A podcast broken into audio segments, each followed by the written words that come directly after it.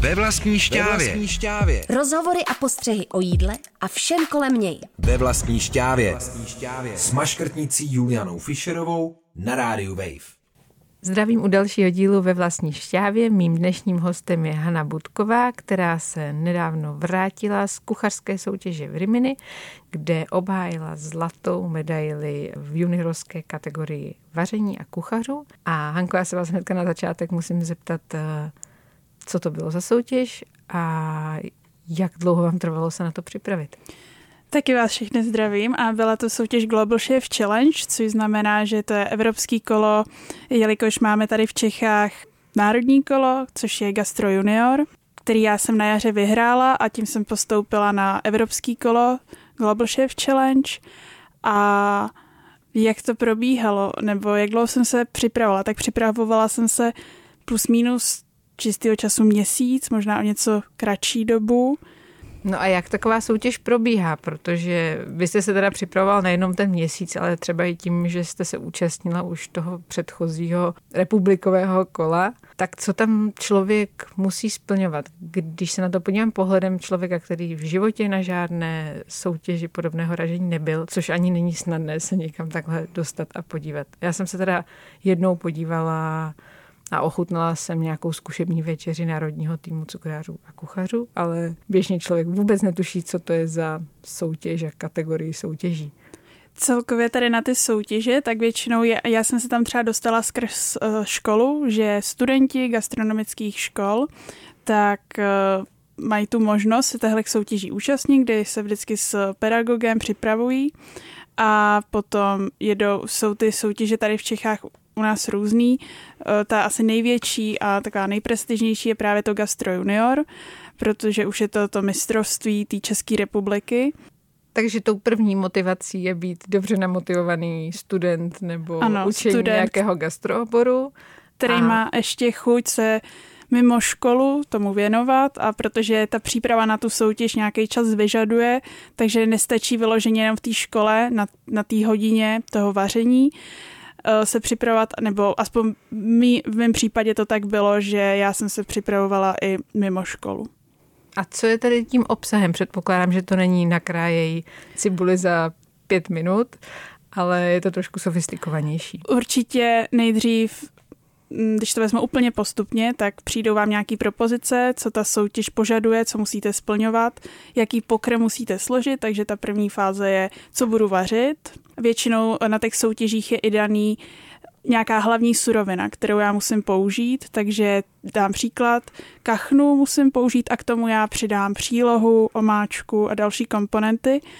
A potom, eh, když tohle mám, tak si začnu zkoušet ty různé varianty, které jsem vymyslela a podle toho potom, když už najdu tu správnou variantu, která mi chutná, kterou dává smysl ji uvařit, tak ji začnu trénovat do toho limitu, který taky je v těch propozicích. A potom už potřebuju si jenom udělat nějakou časovku, což znamená různý ty kroky, že začnu například krájet jako první maso, potom začnu krájet zeleninu, teďka musím dát vařit tohle a tamhle to a takže mít nějaký harmonogram toho vaření tak, abych to během toho časového limitu stihla. Vy jste se zúčastnila nedávno tedy toho republikového klání, které vás vyslalo následně tedy do Riminy. Tak jak se tam moc lišily ty propozice náročností nebo třeba komplikovaností surovin? Určitě limitem. To bylo jedna věc. Ani těma surovinama bych tolik neřekla, že se lišily, protože na tom republikovém kole tak jsme měli jako hlavní komponent kachnu, kachní prsa.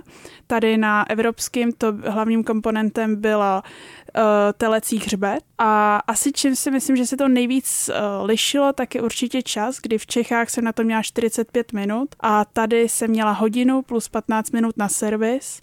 A určitě pak i těma komisařema, že už byl tam větší nárok v tý, na tom evropském kole, například na HACCP, že už neříkám, že tady v Čechách taky je to klade se na to velmi velký důraz, ale tam asi v tom zahraničí jde z těch komisařů možná o něco větší respekt a snažíte se to mít fakt všechno tak, jak máte a neudělat nikde chybu, protože každá malá chyba znamená jako ztráty bodů a ty vás potom můžou hrozně jednoduše v tom pořadí posunout, že jako setiny tam hrajou velkou roli. Já jenom doplním pro ty, kteří teda tuhle hantýrku neznají. Je to vlastně HACCP je soubor pravidel, které se dodržují z hlediska teda hygieny a práce s potravinami.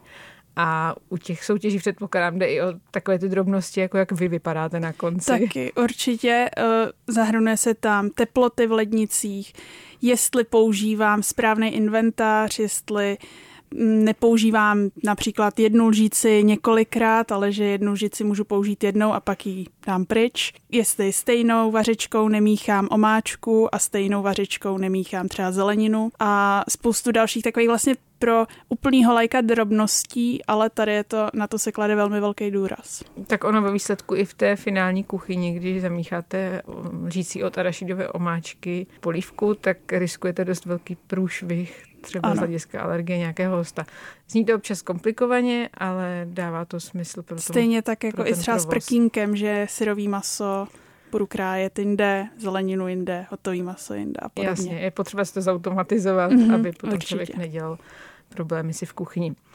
Ano, co odlišuje tu juniorskou a řekněme seniorskou dospělou kategorii na podobných soutěžích, kromě věku? Tak je to určitě i časový limit a potom to zadání, že na evropském kole jsme měli hodinu, junioři na přípravu hodinu a seniori měli tři hodiny, s tím ale, že eh, junioři vařili pouze jeden chod a čtyři porce toho chodu a seniori vařili celý meníčko před, nebo předkrm a hlavní chod a měli na to tři hodiny a vydávali šest porcí. Takže vy jste měla relativně pohodu. A, ne, a kde se vy vlastně nacházíte? Protože vy už jste skončila střední školu, teď už jste na vysoké hotelové škole. Ano.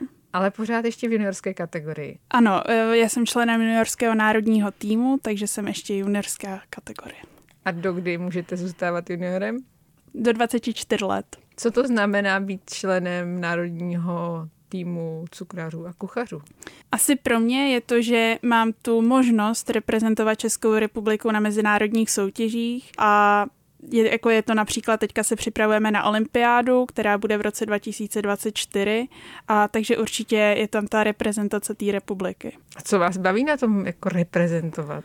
Protože tyhle soutěže nemají zase tak velkou publicitu oproti třeba sportu klasickému. Tak určitě to, že můžu být v prostředí kuchařů, který jsou úspěšní vědí, co dělají, mají ty dovednosti na vysoký úrovni a učit se od nich. To je asi to, co mě vlastně jako ten důvod, že můžu být v takové skupině lidí a můžu se pořád učit a získávat ty dovednosti. Myslíte, že se posouvají třeba i ty propozice a zadání úkolů na základě nějakých trendů gastronomických? Když vezmu třeba teď eh, ty suroviny, které jste zmiňovala a ten časový limit, do kterého se člověk musí vejít, tak tam třeba nemůžu uvařit od základu nějakou luštěninu nebo podobné věci. A teda je to maso, což je tradiční chod, nějaké kachní prsa, vždycky to vlastně musí být něco, co je hodně rychle hotové. Tak určitě jsou tam ty trendy třeba v technologiích, že mm, různé metody, úpravy metod, a takže tam určitě myslím, že se to posouvá, že to nějaký dává tomu nějaký rámec. A když se na to podíváte z hlediska toho, jak ten výsledný pokrm vypadá, nebo hlavně chutná, a podíváte se na to, co se servíruje aktuálně v restauracích, tak vám to připadá podobné? Nebo je to no, úplně svébytná kategorie? Spíš? U, úplně, určitě tam uh, odlišnosti jsou, protože musíme přesně držet se těch propozic, což většinou je ta hlavní surovina, což je většinou maso, příloha, omáčka. Ty restauraci si to ten kuchař může některý komponent klidně vynechat, nebo nemá tam, má vlastní ruku, když, když to tady na těch soutěžích my se musíme držet něčeho a podle toho skládat, takže někdy tam úplně ta volnost není. Já jsem to myslela trochu spíš tak, že někdy mi to přijde docela komplikované, aspoň třeba i na základě toho, co jsem třeba tedy ochutnala na té zkušební večeři toho národního týmu, což mi teda přivádí k další otázce, když se potom vaří jakoby v týmu těch národních mm-hmm. kuchařů, když půjdete na tu olympiádu, tak tam to probíhá jak, pokud teda spolupracujete s více kuchaři? No, já jsem nikdy, vlastně tohle to bude moje první soutěž týmová a probíhá to tak, že každý člen má nějakou, uh, nějaký zadání nebo nějaký úkol, co on tam má udělat, takže jsme uh, rozdělení na předkrm, hlavní chod a desert a potom ještě v tom týmu je, jsou další lidi, kteří nejsou úplně součástí toho týmu uvnitř v tom soutěžním čase, ale pomáhají s veškerou přípravou, jako je například navažování surovin, po soutěži skládání všeho inventáře a dalších věcí, takže okolo toho je spousta jako práce, která vlastně není občas vidět úplně vidět, ale stojí zatím spoustu jako... Tak tam se to určitě liší i v tom, že ta časová dotace je dosti delší a skládá se tam teda celé to menu. Takže ano, předpokládám předkrm, hlavní, hlavní chod, chod a desert. Takže už tři. Ano, ano, a pak je to a ještě je to rozdělený na kuchyň, kdy máme restauraci národů a pak je, to, uh, pak je tam chef stable kdy jsou to různý finger foody a dělají se mísy. Takže vlastně ono to je, tahle soutěž konkrétně ještě rozdělená do dvou, nechci říct kategorií, ale do dvou nějakých sekcí, a ve kterých soutěžíme. A jaký si myslíte, že mají smysl ty soutěže celkově i pro gastro obecně? Nebo pro ty soutěžící, kromě vás samotné? Třeba ty studenti, kterým je, který jsou na střední škole, tak může to být pro ně lehký zpestření a že mají nějaký zápal do něčeho a že jako se pro něco snaží a že zase určitě jim to dá nějakou dovednost ať je to třeba vytrvalost, protože ono říct si tak a teďka budu trénovat tenhle víkend a prostě nepůjdu s kamarádama ven, protože mě tady něco čeká, mám nějaký cíl a ten pro ten si jdu, tak to je taky, myslím si, že ten člověk se musí naučit v mnoha ohledech říkat ne a říct, teďka je tady ta priorita. Což si myslím, že je jedna jako z věcí, kterou ten člověk mít musí a musí se to taky naučit, že to jako úplně se s tím asi nerodí. A v rámci těch dospělých členů? Tak tam je to úplně to stejný. Tak jakože tam jsou vlastně členové, kteří už ještě k tomu pracují, jsou to většinou šéf kuchaři, takže pro ně je to ještě o něco složitější. Hanko, tohle nebyla teda vaše první ani druhá, ale vlastně už v průběhu té střední školy jste se zúčastnila i dalších. A to bylo právě proto, že jste se tam chtěla něco naučit, nebo že jste se prostě strašně nudila ve škole a chtěla jste z ní utéct? Moje úplně první soutěž, na který jsem byla, tak byla soutěž s rybími výrobky. Tam jsem vlastně zjistila, že mě to baví a že bych se možná v tom chtěla rozvíjet. Potom já jsem a vlastně pořád jsem taková jako na jestli vlastně jsem kuchařka nebo spíš cukrářka, protože baví mě obojí. Takže moje další soutěž byla cukrářská a mojí další soutěží bylo Kau Young Chef, kterou jsem vyhrála a možná to byl, nebo určitě to byl ten bod, kdy já jsem se díky tomu dostala i do národního týmu. Soutěžení předpokládám znamená pro ty soutěžící spíš nějaké náklady než nějakou obživu. Určitě. Je to, že do toho dáváme čas, ale vrací se nám to asi těma úspěchama, ale žádný jakože finanční za to určitě nejsou. A vy máte nějaké sny, které se týkají třeba míst, na která byste se chtěla podívat, jakožto pracovní síla? Mým asi úplně největším snem je jet do Indie a tu Indii procestovat skrz jídlo a takový vlastně vůbec nevím, kde ta myšlenka vznikla, ale být někde jako těch lesích a s tou babičkou indickou a vařit tam s ní na tom ohni a no, to, to mi vlastně hrozně láká. Já vím, jako, že potom, když se nad tím jako hloubš zamyslím, tak je tam určitě nějaká jazyková bariéra, protože si fakt nemyslím, že babička v Indii bude mluvit anglicky nebo nějakým jako jazykem, kterým se úplně budeme schopní dorozumět, ale vlastně je to něco, co mě hrozně moc láká. Já si vždycky říkám, že vždycky se nějak jako to najde že i ta jazyková bariéra si myslím, že se dá vždycky nějak vyřešit. Takže vás neláká vysloveně nějaké luxusní fine diningové místo, ale spíš opravdu nějaká rurální kuchyně. I fine diningové místa mě zajímají. Určitě bych eh, jednou chtěla navnímat eh, Michelinský restaurace, ale možná tohle je ještě silnější. Takový, a tam vidím zatím jako adrenalin, to neříkám, že Michelinský restaurace není adrenalin, to tam je jistě taky dost ale tohle je takový jinačí, takový dobrodružný. A mohla bych se zeptat na nějaká jména těch míst, která by vás aspoň výhledově třeba zajímala z těch, co znáte a co vás zajímají už aktuálně i jako inspirace třeba při vaření, ať už jde tedy o ty kuchaře nebo o ty cukráře aktuální světové? Eh, mně se třeba líbí uh, restaurace v Londýně Core, Clary Smith, která má třímyšlenskou restauraci, ale vyloženě, že bych měla nějakého člověka, který je mu jako vzor, nebo který mě vlo... tak uh, asi to úplně říct nemůžu. Já se snažím, nebo mám to štěstí, že jsem obklopu lidma, kteří jsou úspěšní a mají ty dovednosti a od každého si beru tu dovednost, která se mi přijde sympatická a snažím z toho skládat nejlepší verzi jako sama sebe. Ale že bych měla vyložení nějaký jako jasně daný vzor a takhle, takhle chci být, tak to nemám. Mohla byste zmínit nějaká místa, kde jste třeba pracovala a bavilo vás to, ať už v Čechách nebo v zahraničí? Měla jsem praxe na střední škole, ale který bych určitě moc ráda vypíchla, tak je například Hotel Savoy ve Špindlerově mlíně, kde jsem měla dva roky po sobě, jsem tam byla na stáži a tam mi to dalo hrozně moc, ten přístup a ten zápal těch kluků do té profese.